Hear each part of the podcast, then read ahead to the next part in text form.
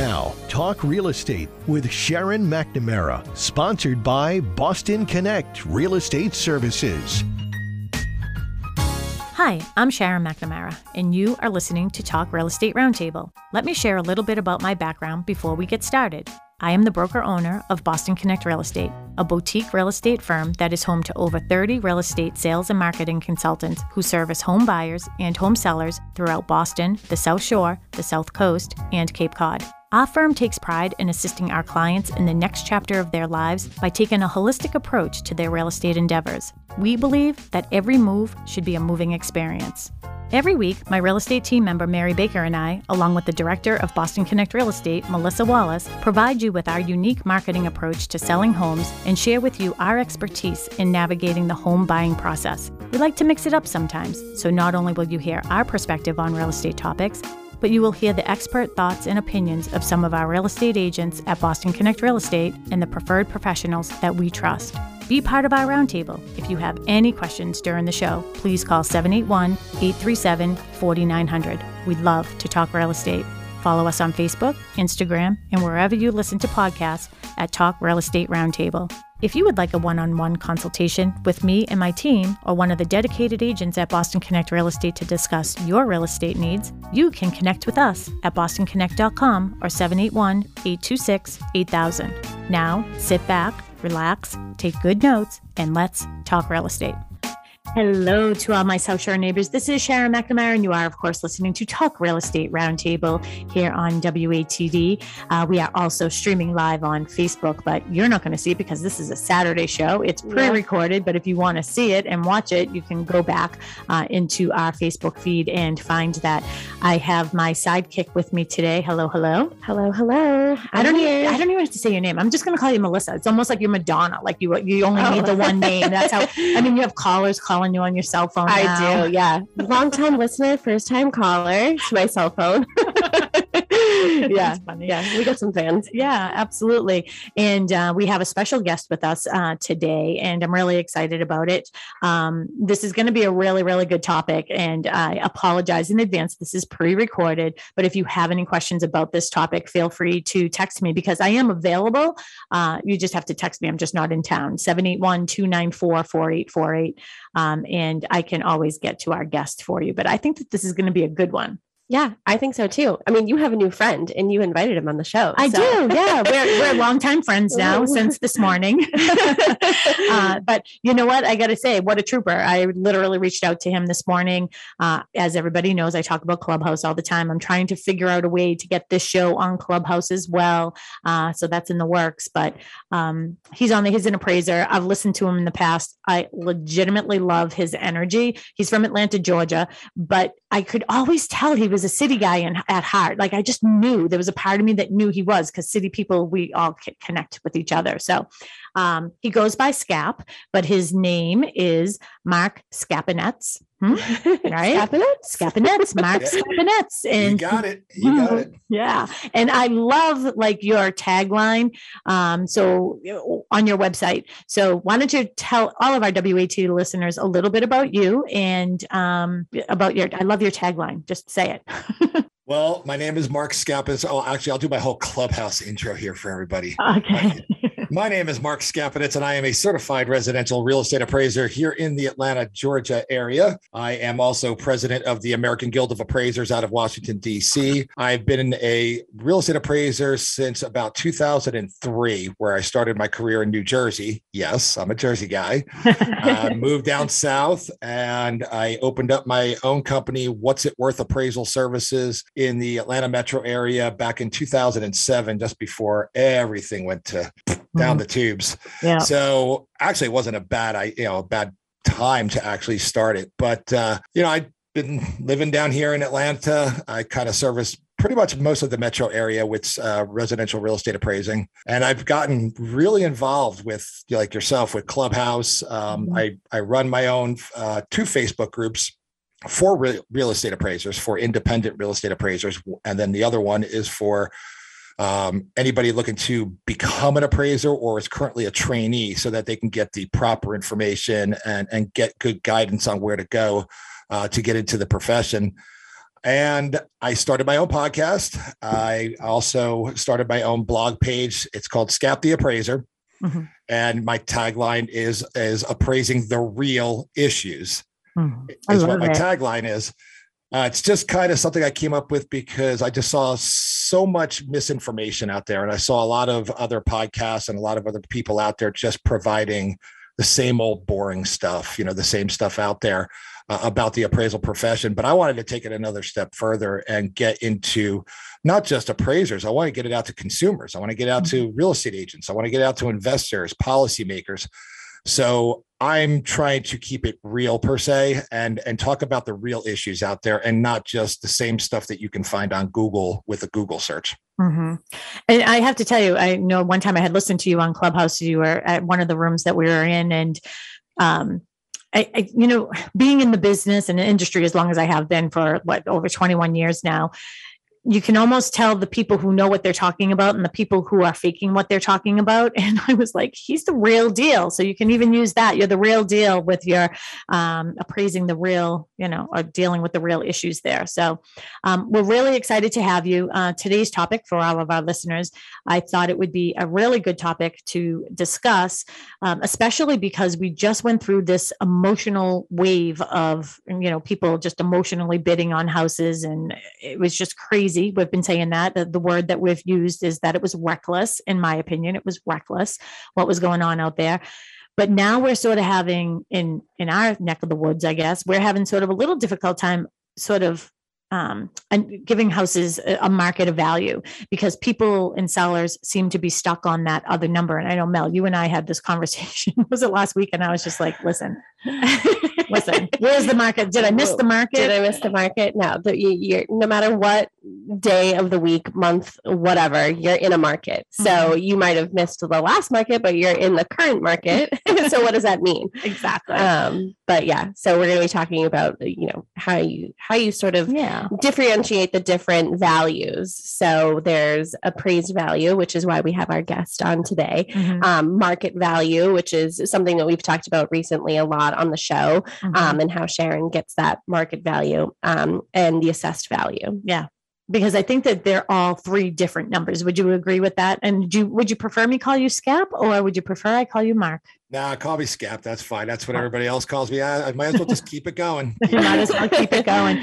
So, what do you, you do? You agree with that statement? You know, I, I, agree with it, but I also have to disagree with one thing that you said is yeah. that you know that appraised value and market value are different, and and that might be in the sense of what agents and other people perceive, mm-hmm. but what appraisers are doing is appraising for the market value of that home. So we're not just it's not just some separate number. I mean, you might get a separate number or different numbers from different appraisers.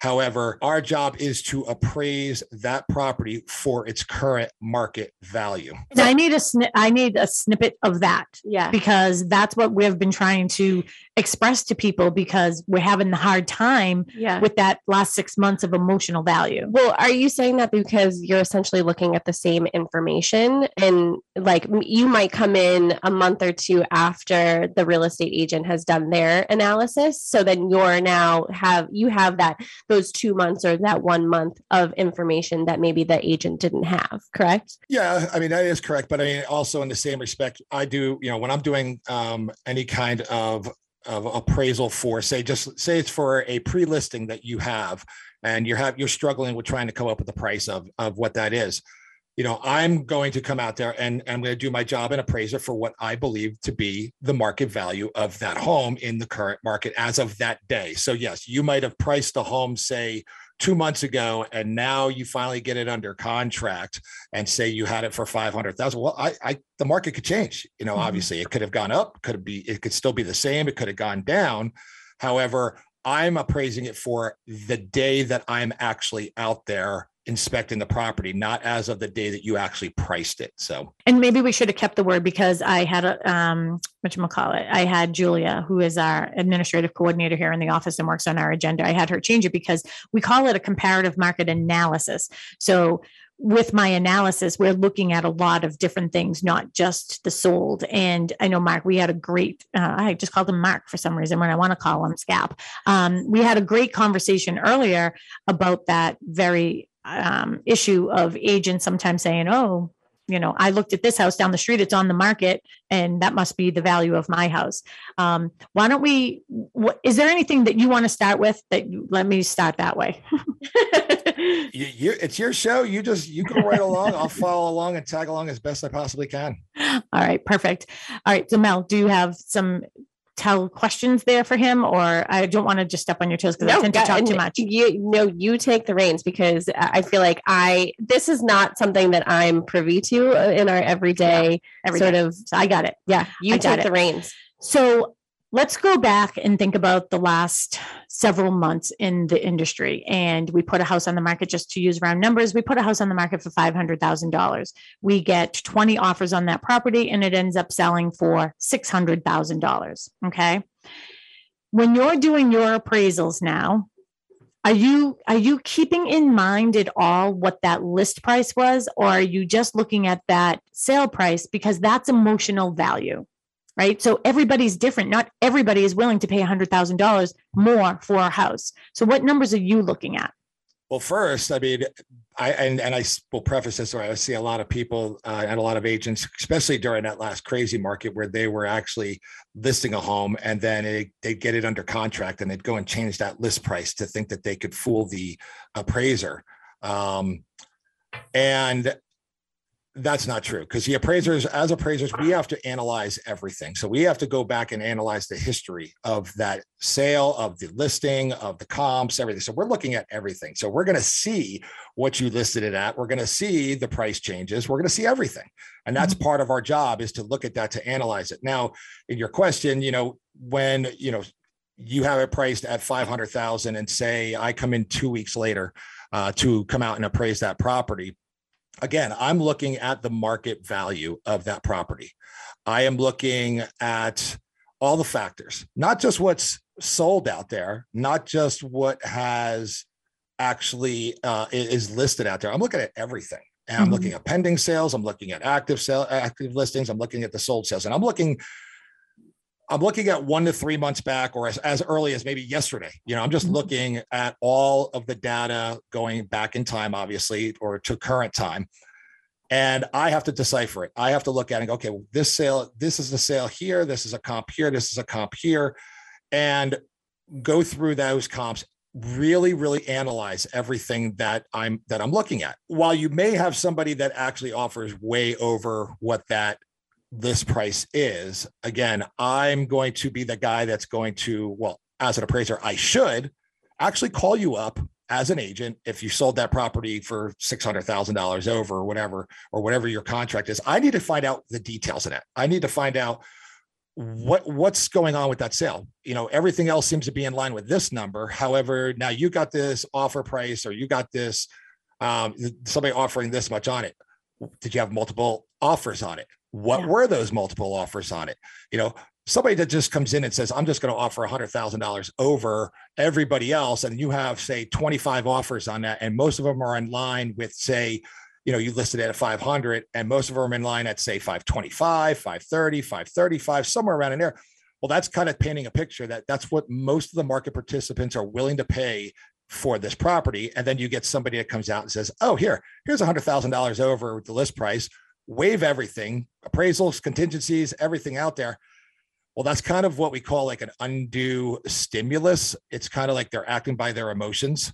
Mm-hmm. And, you know, they're, we can't appraise emotions. You can't appraise motivations. You can't, you, you can't look at those as factors in what somebody is deciding to do. They may want that house much more badly than somebody else, and they have the, the ability to do it. So, as appraisers, we really have to go in and, and look at all the data that's out there for us, not just what's in front of us on MLS. Mm-hmm. And that motivation, that's such a key point. And that's, you know, it, it's just so funny because sellers, I think, sort of lost their mind in all of this, thinking, you know, everybody, this is what I always say, Scap, nobody has an ugly baby. So, no matter whose house I go to, they think their house is better than somebody else's, right? and, you know, they just wanted wanted more and more and more. And I tried to explain to them, we don't know what the motivation is, why somebody would have, let in our scenario here, gone a $100,000 over. But I mean, one, one instance could be this house abuts the person who bought it and now they can do a subdivision out back. So of course it was worth a $100,000 more to them, right? Or you know what? This was my mother's house when she was a young child, and emotionally, it means that much to me. So I'm willing to pay a hundred thousand dollars over for it. Right? I mean, yeah, and and and we hear it all the time. You hear, uh, and I think a lot of people, you know, this is how they think that if one if one person's willing to pay that much for that property, then it's worth that much in the marketplace. Well, one person to me doesn't make a market. Okay, so you know, one person can do whatever they want, especially if they have their own money. If it's cash, Mm-hmm. They can pay whatever they want for an asset. They're free to do that. But when you're borrowing somebody else's money, you know, they have they want to know what that that house is worth or what that asset is worth in the marketplace. So just to give you a, a quick little tidbit here. So appraisers use a definition of market value that might differ from what other agents and other people out there use and they may not know about this so i'll just i'll just kind of read it to you a little bit and maybe okay. this will help so Fannie Mae is who we do most of our appraisals for. Okay. So we have to follow their rules, regulations, guidelines. But the definition of market value that an appraiser follows is this it's the most probable price which a property should bring in a competitive and open market under all conditions requisite to be a fair sale. The buyer and seller, each acting prudently, knowledgeably and assuming the price is not affected by undue stimulus. Implicit in this definition is the, is the consummation of the sale as a specified date and the passing of title from seller to buyer conditions whereby the buyer and seller are typically motivated. Both parties are well informed and advised, and each is acting in what he or she considers his, his or his or her own best interests a reasonable time is allowed for exposure in the open market, and payment is made in terms of cash, US dollars, and is un- unaffected by special or creative financing or sales concessions granted by anyone associated with the sale. So, out of all that, the things I think that everybody needs to remember is these key words the most probable price a property should bring in a competitive and open market under all conditions requisite to fair sale. Mm-hmm. That's you know that's the big key in this that a lot of people don't understand. They just think that if somebody offers one, you know, offers something that that's what it's worth and somebody accepts it. Well, go back to your example of multiple offers. Most people were offering in an, in one realm or one spectrum of that and one person just came out of nowhere and said, Here, I'm just going to give you this because I can. And it's so funny because what I wrote down when you had given the definition is most probable price because I think that that yeah. was the part that stood out to me right away. I mean, it was the first sentence that you said, but it was like, it really was what the you know that came to mind. So, what are you seeing like with the last six months? Let's just talk about this crazy market. Were all of your appraisers that you were appraisals that you were doing were you seeing were you having a hard time getting comps for these properties that you were trying to appraise? Were they coming in at the price or were they under? I mean there's there, there's a mix there. Um, in the last couple months obviously the market shifted. We all know that. So it's mm-hmm. pretty much shifted everywhere. You know prior to this last year like we, we t- discussed earlier there you know there was a mass craziness you know because of low interest rates and people were just had free money and they were just you know whatever. They just didn't care at that point. Now the market shifted, obviously. We're kind of getting back to that market that we had pre-pandemic where you know it's everything's starting to be equal. You know people you know buyers are not don't have the upper hand. Sellers really don't have the upper hand. But i think a lot of what i'm seeing is there's a lot of people out there just still believing that they actually can get what that market was six seven eight nine months ago. Unrealistic yeah. expectations. That's yeah. what it's called unrealistic expectation therapy just yeah. that's what I, I call it. I was curious to see if you were seeing that down there because like we said you're in atlanta correct? Um, yes. You know, and we're we're on the South Shore of Massachusetts, so mm-hmm. you know, and, and I know that everything that's been happening the past couple of years, especially during the pandemic, has been happening sort of nationwide with real estate. But it's it's interesting to hear firsthand from somebody who is in Atlanta, in another city, um, that that it, they're seeing sort of similar things that we saw and are currently seeing here. And, and and just to just to add to that to your question is i'm really not seeing i mean and it's really hard for me to say it's i'm not really seeing things you know my appraisals are not you know typically appraising over. They're not typically appraising under. I, am like i said i'm trying to appraise for market value. I don't believe that there's ever such thing as a low appraisal. I mean it just depends on who's doing the appraisal the market that they are in the facts, the data, and the information that they have to develop their professional opinion of value. So I don't believe that there's ever such thing as a low one. Mm-hmm. Well, however, point that is the value. the The problem wasn't that there was a low um, value, appraised value. It was a high offer. Yeah, it could be that it was a high offer. It could be that the contract was was or the the listing was listed too high. So that's what we're seeing now. Is we're seeing a lot of listings coming down in price, coming mm-hmm. down, getting getting dropped in price multiple times because that unrealistic expectation of, of, of homeowners thinking that they can get this high amount and people are still willing to pay for it it's just not there and you're also seeing now that with things turning yeah there's not a lot of sales out there so I would say, you know, a lot of people believe, yeah, you want to believe that the most recent sales are what's indicative of the market. And that really truly is. However, I could go back in time. I could look at historical data. I could look at things to to actually come up with what I'm looking at. But I don't really think that there's many there. I don't think that the market's crashing or anything like that. I just think it's it is what it is right now, and it's not what it was last year. Yeah, and and rightfully so. It was reckless. I mean, that's how I feel. It was just out of control. I mean, this is normalization, right? Isn't that what everybody's been saying? It's yeah, this is normal. Yeah, you call, it, you call it reckless. I, I call it uh, an undue influenced market, and that was because you had COVID hit, and as the market was generally going well, COVID hit, put a halt to everything. Then you had another factor. The, Fed, gov- the federal government got involved and said, let's just drop interest rates to all time lows. Combine that with COVID. Now you've got businesses, corporations saying, look, we don't care where you go anymore. It's 2022. We don't need brick and mortar buildings. Go work remotely. You can do mm-hmm. your job just as well. Well, guess what? That just created a mass frenzy of people just saying, I'm finally can get out of this expensive area I'm in, sell my 1,000 square foot bungalow for 2.5 million and move to the South and buy a, buy a 27,000 square foot home for, you know, $500,000. so, you know, that's, that to me was not really a, a, a good market, a healthy market. Yeah. It was too many factors involved. Absolutely. And that's one of the things now when I'm doing the, you know, the CMAs that I'm doing, I like to say the numbers that we saw were artificially inflated by emotion. That's period. Amen. That's just the way that it is. I know, Mel, you had a couple questions that you wanted to ask as well. Yeah, I, I, these two questions popped into my head after you said who is doing the appraiser appraisal. So, uh, my first question would be to sort of backtrack a little bit. So, you are an appraiser. You told our listeners that. How did you get into that? Is it difficult to become an appraiser? What are the requirements in order to be an appraiser? Is it you become an appraiser? Appraiser and you can appraise anything all over the country, or is it specific to your area? Well, first thing is, you know, obviously it's going to be state specific. You know, there's there's different um, licenses. There's a trainee license. There's a licensed appraiser. There's a certified appraiser, which which is what I am, and then there's certified general. Certified general appraisers are mostly go into the commercial space and appraise commercial properties, and they can go all over the place certified which is what i'm at is just below that but i can only do residential properties and i could do them up to a, a you know couple million dollars. You know i could do those properties.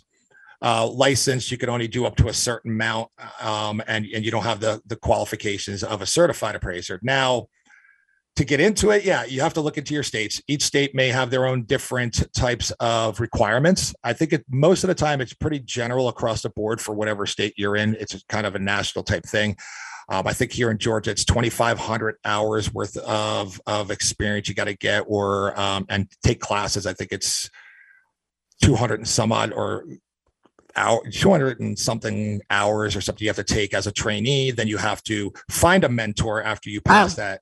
And yeah, then you have to find hours a, is a lot. I mean, what do you consider? What is one appraisal? I mean, uh, trust me, there's a lot that goes into appraising that a lot of people don't understand. And there's yeah, a lot of things you have to abide by and learn. It's not just finding comps and magically coming up with numbers for adjustments. You have to learn how to do all this stuff and you have to learn a lot of different rules, regulations, uh, we go by something called USPAP, uh, the Uniform uh, Professional Standards of Appraisal Practice. And that's like our Bible. And there are very strict rules that you have to follow within the appraisal profession. So there are a lot of requirements. And then once you actually get through your trainee uh, period, you and you find a mentor and work for them for I think it's typically like two two years. You have to work under a mentor to learn your market, learn what you're doing, start signing appraisals. Um, then you can go take and sit down for your license exam or your certified exam and actually start to go off on your own. So there, there's a lot that goes into it.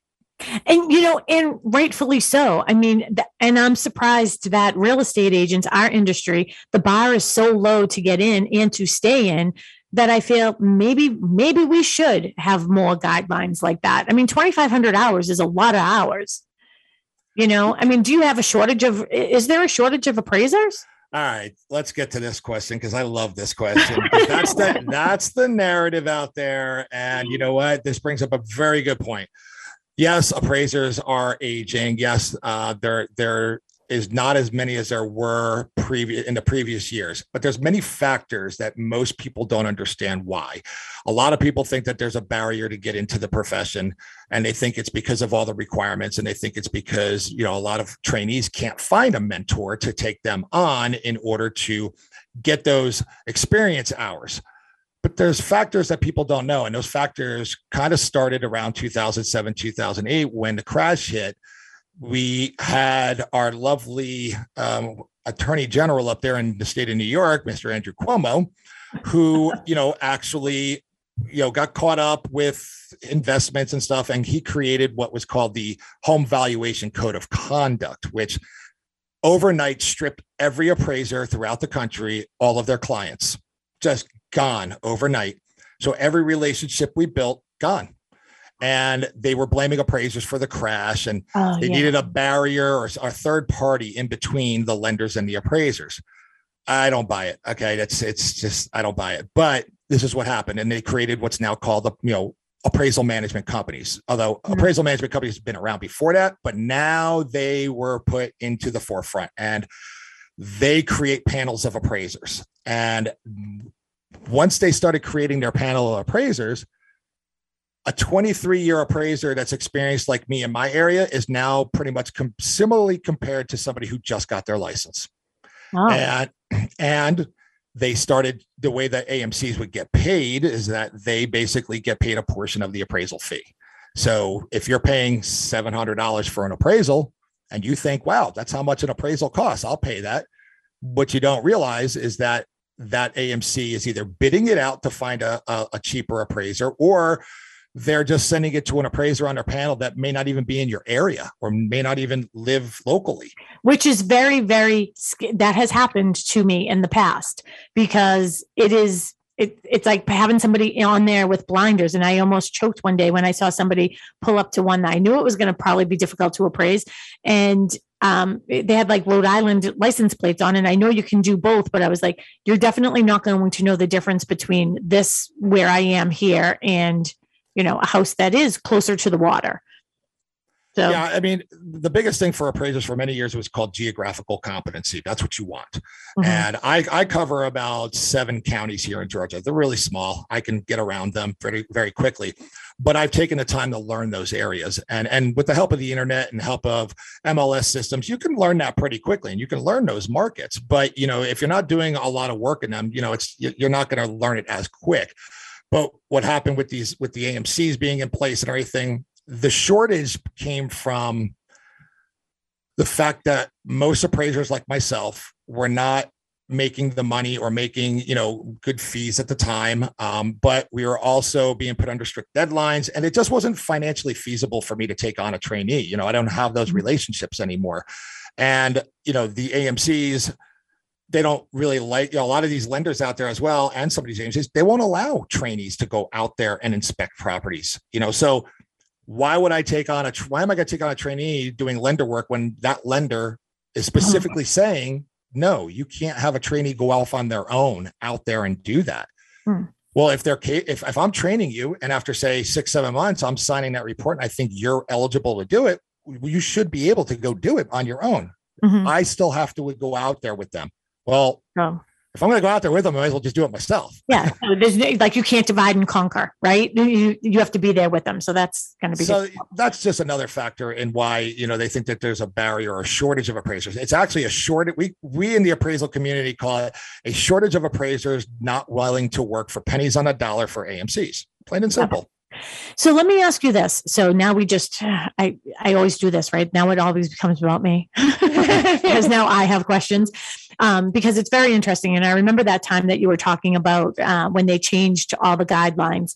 And I'll just let you know from the real estate perspective, this is what we were sort of hearing when that adjustment and change happened was okay, you know, you have, you know, the real estate agent refers her buyer client to her loan officer, then the loan officer calls his brother-in-law who's uh, um, an appraiser and says hey i need this to comp out at $600000 and that that was the problem. That's that's what we were hearing that that's what the problem was. But i think there was probably bigger problems than than that there were. I mean, I, I, I remember those days of having lenders call me up and saying, "Hey, can you do a pencil check? Can you do a comp check? Or can hey, can you uh, let me know if you can get a extra money on this or extra value on it?" You know, I remember those days. Yeah. But you have that in every profession out there, and and with with the way that things have gone in the appraisal profession, we have so many laws and regulations. We are one of the highest regulated professions out there. Mm-hmm. And people don't realize that and, and we are we have to abide by USPAP, abide by state laws, federal laws, this law, that law. I mean, it is just insane what we actually have to abide by and, and what we have to do out there. You know, it's so interesting because as a real estate agent, you know, we have state of Massachusetts laws, we have, you know, fair housing laws, we have, you know, that are on a federal line as well we have all those too, but I don't see that anyone's policing any of it. I think that that's where maybe one of our problems are because we have a lot of rules and regulations, just not everybody is abiding by them. Let me like back up into my so what that's what it was that a little example I gave. So now my understanding is is I, as the real estate agent, have my buyer client. I refer my buyer client to my loan officer. We got something under agreement. The loan officer then goes to this appraisal company, the appraisal management company. From there, it's dispersed to the appraisers. So, are you? Do you have? Are you trying to build your relationships now with those AMCs? I think that's what you were saying, right? There are, I think, 225 registered AMCs in the state of Georgia. Oh. I work for two of them. Wow.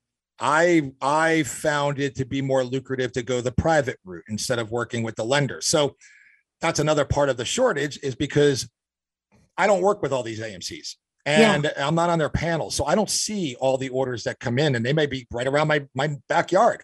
Mm-hmm. But I've chosen not to do that because of my own various business reasons and because of how this process works. I chose to start building my business two almost three years ago towards the private work where I work with people like yourself, agents doing pre listings, con- consulting, divorce cases, uh, mm-hmm. uh, litigation work you know, just market value appraisals for for a homeowner just wanting to know what their house is worth. I measure homes and get paid for it. You know, so there's a lot of things that I built to get away from that because a it's more lucrative for me. B I have that relationships, uh, you know, business again, which I love so much. Instead of a faceless business, I'm actually building relationships again, and and that's what I like to do. Yeah. And, you know, it actually makes a lot of sense because I guess I never put much thought into it, but it definitely watered down that fee of, you know, if it was $700, it's watering it down by the time it gets to you and you are out there doing all the work and research. You know, you're going to town halls and you're pulling the jackets and you're doing all that, you know, to get all this information. And I don't think that anybody really thoroughly understands that. So I can see why you would want to go the private, the private route to do that. Um, and there are many times that I get people who will ask me to do, you know, an analysis for a divorce or for an estate. And I was like, well, I, I can do one for you. Like I can, like, a, but you really want an appraiser to do that. So I do always refer out an appraiser to do that. Um, so I can see how that's actually more beneficial to you. Um, Mel, did you have any other questions before I pop into some? I was just going to ask the question that we asked him off air. Yeah. Um, when Mary was when Mary was here, uh, Mary was here a little bit ago and uh, asked you a question of, you know, do you like or mind when you meet real estate agents at these properties and they have sort of their own, um, their own, where's the word? Comps. Comps. Um, and and sometimes i even heard that like some agents will bring in if they got multiple offers so they can like sort of say or like show you that like everyone was sort of in the same like boat with going over asking and sort of um justifying yeah, justifying yeah, it yeah justifying it um do you like that or um do you sort of think that that's stepping over the bounds I don't, I don't, I don't think it's stepping over the bounds. I mean, your job as an agent is to do what's best for your buyer or seller. You know, your your job for your sellers is get them the most money. Obviously, you want and you want to support that. So your job is to support your price and what you listed it for. That's or whatever offer you took. That's your job. My job is to now go out and and do my job to support the market value. So I love when I get that information from agents because of the fact that it gets me in the mind of what you're thinking. It shows me mm-hmm. what you're looking at and how you came up with that price instead of trying to guess. And I may use some of your comps and maybe they're good. I may look at your information and go, wow, way off base here. Okay, yeah. okay. this is this is not good but at least I, at least if a reconsideration of value comes back or anything else comes back to me, I can at least go out there and prove and say, look, I looked at their information. I just didn't deem it to be worthy or deem it to be correct. While they're supporting this higher price, I've got all this data here that shows it should be less. You know, mm-hmm. so you know that that's why I like to get that information. I it helps me out, but it helps me get in the mind of what you're thinking. Okay. Yeah. All right. I want to do some rapid fire stuff with you. Um, boom. Okay. So when people are adding in their contract and it ends up in the purchase and sales agreement that it's, you know, contingent upon um, or the appliances, washer, dryer, the, the living room set, the kitchen table, all these other items are included in the sale. How, what do you have to do with that? Like when you're seeing that on a purchase and sales agreement? Personal property i can't appraise personal property. I can appraise the, the the, the land and the home itself. That's going to be something you're going to have to determine because not every home includes all that stuff in a sale. Yeah and that's see and that's let's talk a little bit about the problem with that when we always say well you have to do an outside contract with that. We can't put it into the purchase and sales agreement. Yeah it's like I'm offering you that price because I'm getting all these personal properties, but we can't value the, those personal properties with the price. So the price will come down lower right? Do you come across that a lot? And you have to explain it to people. Yeah, here and there, but I'll uh, I'll explain it in my report when I because we re, we do get the contract. You know, if we're doing a purchase, we the appraisers get the contract to actually read over and see those types of things in there and read any stipulations or anything. So that's stuff I want to know. But I'll put it in my report that hey, the the purchase price was based off of all this other stuff being included. However, that's personal property. Sorry, all right, here's some of my rapid fire things. Um, one is a pool. Does it give you, do you do anything with pools? Depends. Do you want quick answers? It, it, no, it I, want to, I, want you to, I'm going to rapid fire questions, but you're going to answer. oh, okay. It, it depends. Depends on where you're located. Depends on, you know, your, your, your market. It depends on lots of factors. Size if it's typical for the area it's typical for homes. If you live in a subdivision that has two pools already that you're paying an hoa for is somebody going to actually pay more for your house because they're their own private pool? Maybe mm. maybe not but it's you you have to derive that from the market. Okay perfect. Um the other question i had I don't know in your area, but I know you're from, you know, the New Jersey area too. So with a raised ranch split entry, you walk in the front door, you go down maybe five steps and you can go up five steps. Um, what, um, so that lower level, somebody puts a bedroom down there. Is that considered a bedroom? It could be a, you can call it whatever you want.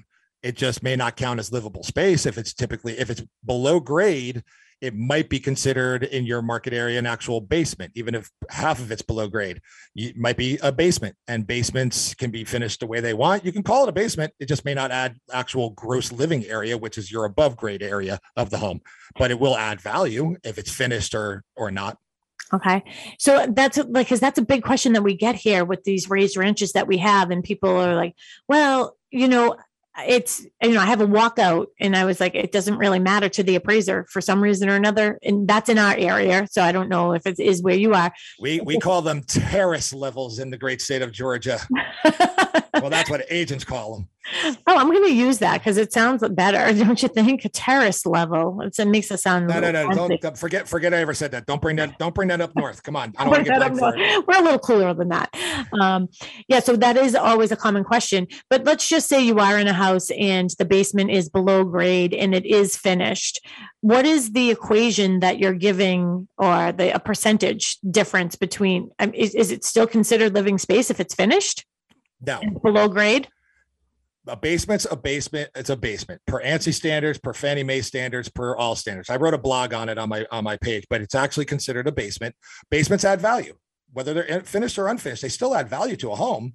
Now, if they are finished, well, now you got to take it to the account of what's the quality of the finishes, how yeah. much of it is finished, because you see a lot of basements, especially up in the Northeast. You know, obviously from where I'm from up there as well, that yeah. your your your above grade area that you walk in on might have granted everything marble floors you know beautiful crown molding it's finished to the cheese recessed lighting then you go to the basement what do you got? A drop ceiling with shag carpeting. I mean hello? I mean, and music obvious, in the background right? Bum, bum, yeah, bum, bum. but that basement is not finished to those standards so obviously lesser quality of a finished basement is going to determine uh, what its value is and that's again that's something that you have to extract from the marketplace comparing basements to other homes that have basements to homes that don't have basements and kind of find out what what's the price of an what's the value of an unfinished basement per square foot and what's the value of of the finishes um, after after you get that. So there's a lot that goes into it as well. Okay you walk into a room and there is no closet. Is that considered a bedroom? Could it be depends on what the size of the room is. I forget what the dimensions are. I think it's got to have five or five to seven foot ceilings. It's got to be something like a hundred square feet or don't don't bank on this. I could actually send it to you so you can get it out to your yeah. listeners properly. Oh, I know around here it's 70 square feet of living space, a window and a door. Yeah. So if it has a closet, has a closet. If it doesn't, you can still call it a bedroom as long as it has ingress, egress, has a door, and you can get out to like the actual level ground. You're not jumping out the, you know, a full floor length or whatever, or have to climb up to get out the window, or the window's too small. It's got to meet certain standards um, in order to be considered a bedroom. A bedroom, yeah. We get that one all the time. Well, it doesn't have a closet, so we you can't count it as a bedroom. Yeah. No, no, that's not going to work. That's not, not going to fly. yeah, that is a myth.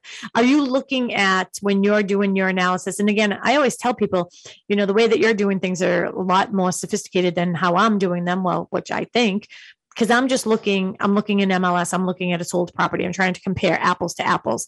So if I'm looking at a, you know, four bedroom colonial, I'm going to appraise it to other four bedroom colonials.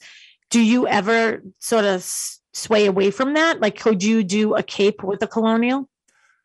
Um, you typically want to stay with a colonial. You, you want to stay as as close as possible. Now, like ranch homes, I'd compare a ranch and and a, a Cape Cod, you know, together. You know, they're kind of very similar. It's a half story more, but I mean, I would if I if that's what I needed to do, I could use that as a principle of substitution. You know, you got to also keep in mind if you don't have all those sales, what are other buyers looking at? What are other other types of homes they're looking at? So if they're looking at ranch homes and there's not a lot of them on, on the market, and then your buyers are also looking at Cape Cods or looking at split levels, you could kind of get a gauge of maybe using the principle substitution on that and say, okay, well, I can start to, to compare these together because this is what they're looking at. Maybe they're not looking at colonials because they don't want to go up steps or, or a lot of mm-hmm. steps or something. So there's lots of different ways you can gauge what to look at, but I would definitely not do a ranch to a colonial or something of that nature. And, and also on top of that, I will say, and I, maybe I'll get, maybe I'll get yelled at for this, but here in the Atlanta market, I typically don't see a big difference between a three bedroom home and a four bedroom home. Oh, good. Thanks. That's a good one. Let's or a four bedroom home to a five bedroom home. And here's why because I'm already calculating the gross living area of the home, I'm including that in there. If you have a, a 5,000 square foot above grade home that has five bedrooms and three bathrooms, and then you have another house that's you know somewhat similar size, but it's only got four bedrooms and it's got and it's got three bathrooms well maybe at some point they make another bedroom out of it or something they have the space to do so but i don't see i don't see the big difference between a four bedroom and five bedroom. I see it more in the size of the home in the gross living area of the home. If i'm already computing for that i could be considered double dipping by making an adjustment for an extra bedroom you know when it, maybe it's an office or that they that we're calling it and then somebody makes it a bedroom. So just to keep that in mind. You know, you don't sometimes you don't see that in your markets. Yeah, I love that. I'm so glad that you brought that up because it brought me back to when I do my uh, CMAs for my clients.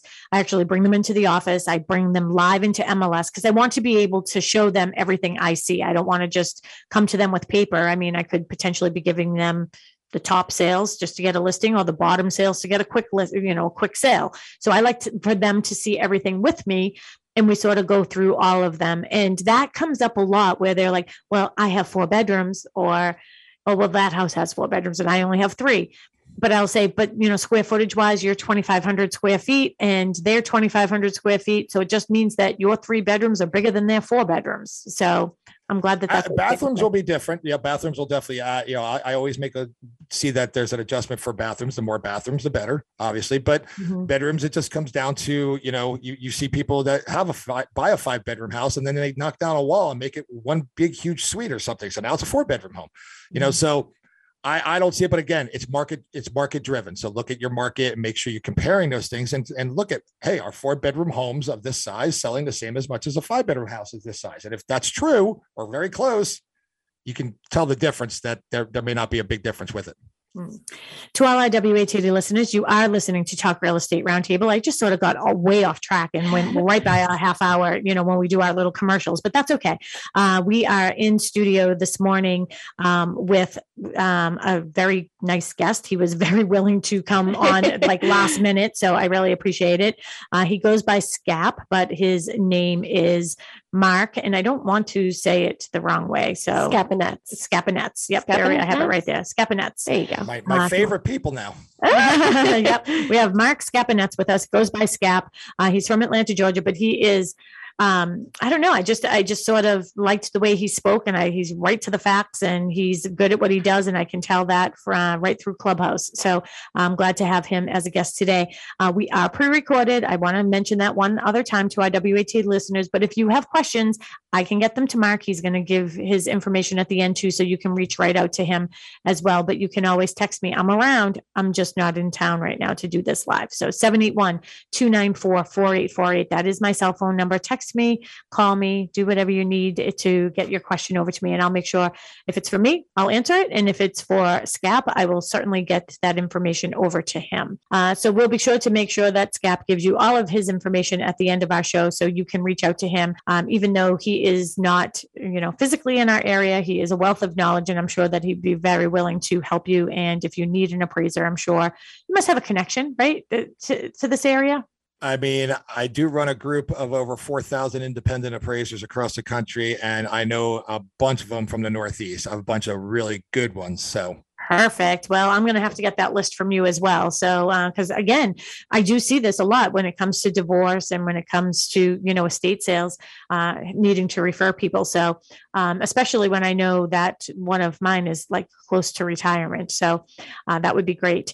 How about some final thoughts for our final minutes here, um, Scap? Like, what are what are some of the key things that maybe I didn't bring up that you would like our listeners to know and you know you can educate them on? I think you know, for the most part, it's it's when it comes to appraisers. I know uh, we touched on the different types of values, um, uh, you know, market value and that stuff. I, I want everybody to know this that whether it's for a pre-appraisal, whether it's for a refinance, whether it's for a purchase, you know, no what matter what it is, real estate appraisers follow the same process. Okay. Our scope of work may change depending on what we're, you know, what the purpose of that appraisal is. Obviously, if it's an estate, I am doing some different stuff. If it's for a refinance, I'm doing different stuff. However, the process, the thought process, the way we do things, all the same. Nothing mm-hmm. changes. And some people out there will say, oh, well, you know, you get the purchase contract, you know, so you know the number already. Well, I know what you're purchasing it for, but that doesn't mean I'm going to agree with it. I know it doesn't mean that I'm going to say that that's what it's actually worth in the marketplace because I have to do my job and follow the guidelines and laws and regulations. So the process is pretty much the same. The thought process is out there. So, mm-hmm.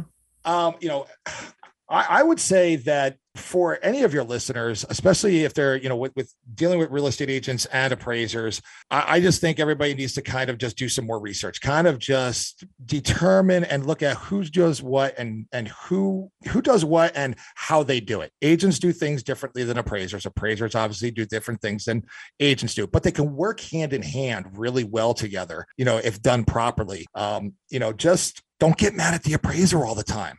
No, just. I have to tell you, we th- this is like a little. Maybe it isn't a secret, but the person that we are the nicest to in our industry. I mean, we're nice to everybody, but we're super, super nice to the appraiser. And do you know you're the only person that can like call us and say, "All right, I want to do the appraisal tomorrow at nine. And I'm like, "Okay, be there." Like, it doesn't even matter that it's you know my, my grandmother's 80th birthday. I'll be there. you know, so um, well, my grandmother that would be my mother actually. Um, so I, yes, we're always very, very nice to our appraisers. Um, and, I, and, I, think one thing we didn't touch on that I saw in, in, in your in your notes that you sent over was I think a lot of people need to understand the difference between an actual appraisal, you know, that I would do mm-hmm. versus the tax assessor. Tax assessor is just doing a, they do what's called a mass appraisal out there. So a lot of times they're not right. They're just using that as a guide to give you your tax assessment and kind of, you know, they may not be comparing homes the right mm-hmm. way and they don't know the inside condition of your home and things of that nature. So that's one side of of the the tax assessor where they just they're not the same as us. Okay. Yeah, and they do two year prior sales is what they Yeah, and they have a specific date and they can they have different ways, but they're using what they call a mass appraisal. They're not doing just a, an individual private appraisal or personal appraisal of, of your home to actually come up with that value. Um, and I think the other thing is along those lines with the with the mass appraisals and and appraisals that we do is that you you you need to understand that the information comes pretty much from different places as well you know it, even though i may use tax records i try not to use tax records because they're not right all the time you know, an appraiser measures a house for a reason because tax assessments are not always correct. And you see it listed in MLS a lot where the, the agent says the home is 2,700 square feet. Then you get out there and measure and go, wow, it's only 1,300 square feet above grade. And it's got a, you know, 14 or 1400 square feet above grade and it's got a 1300 square foot basement you know so mm-hmm. they're wrong you know so yeah. that's why we just do our in-depth analysis. That's how we do things. Just you know you just got to kind of be patient with it and just realize that we're just trying to do the best we can. And you go into town hall and you're pulling some you know you're pulling the records and you're looking all of that. And there's two things i want to talk about right now and i don't know which way to go because we have limited time but um, i'll go with this one. Do you feel as if we're going to have sort of i feel like we're we're in a different place right now where the sale prices i'm looking at are based on that artificial inflated offer that somebody accepted, right? So that's the actual sale price on that house. But that is not where the buyer's head is anymore. And I just put another listing on the market and they were on with somebody else. And honestly, when I look at the sold comps, that's where the house should have been priced. But the buyers are saying, uh uh-uh. uh now I looked at the list price of what the house, like instead of looking at the sold, I was looking at what the list price was based on, all right, well, when those agents put those on the market, they were looking six months back. And I did my analysis on that so instead of this house being on the market for 569 where my comps were coming in at sold, I'm on at 499 and still not having activity. So I'm wondering like you're going to come in and appraise it, you're going to see a higher number than I feel the market is willing to bear right now. Is that fair? Yeah, I mean that could be fair. I mean again, I just have to it just depends on what the data is out there and what what's currently out there and what I'm looking at. It also depends on the market trends. But again, in this market with higher interest rates, people who could have afforded that home, you know, 7 months ago can no longer afford that home at that mm-hmm. price. So of course they're they're coming down and they're looking at different things that fit their price range, and that's why prices keep dropping and dropping and dropping because yeah. expectations are too high. Buyers' expectations are like all time lows now. Like we got the upper hand, we can bring this down to what we need. Mm-hmm. It's just a different market, and, and, it just depends on the data. It depends on what has sold out there, where people are are actually putting their money to, and, and that's all we can do. You know, that's all we can do as appraisers, even as agents, is just look at the data, look at the trends and educate everybody as best we can. All right. So I have a quick, just a quick story to tell you. It's not even a question or anything. So I had somebody who called me, uh, just wanted to get some information or some input from me or some, you know, he just wanted to bounce some stuff off the wall. Um, about five years ago, purchased a property. It was listed as a three unit um, property.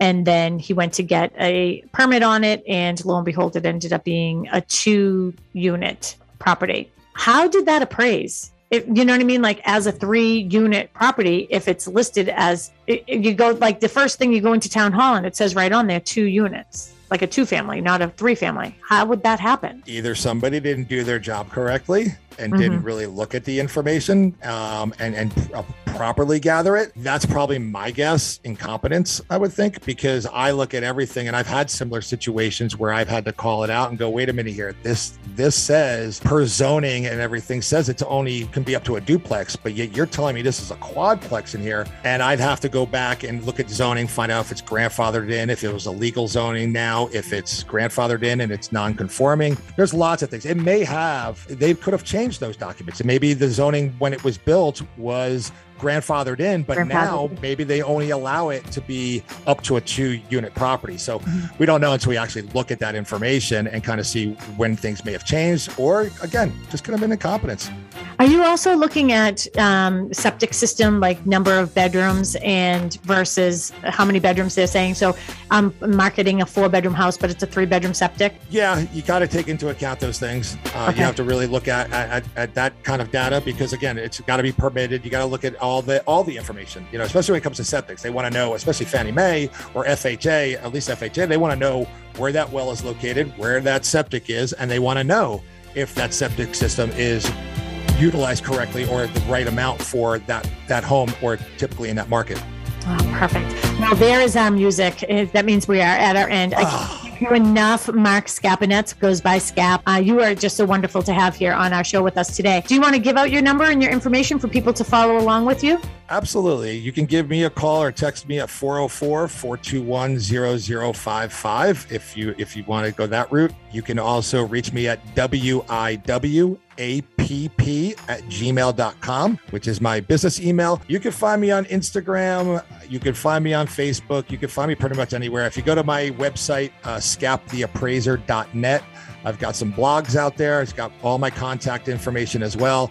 Uh, it's where my podcast could be found. So just put in Mark Scap, Scap, and it's I'll pop up somewhere.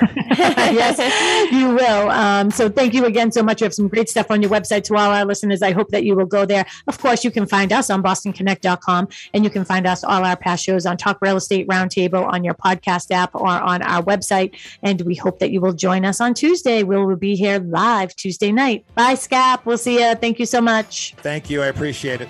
Thank you.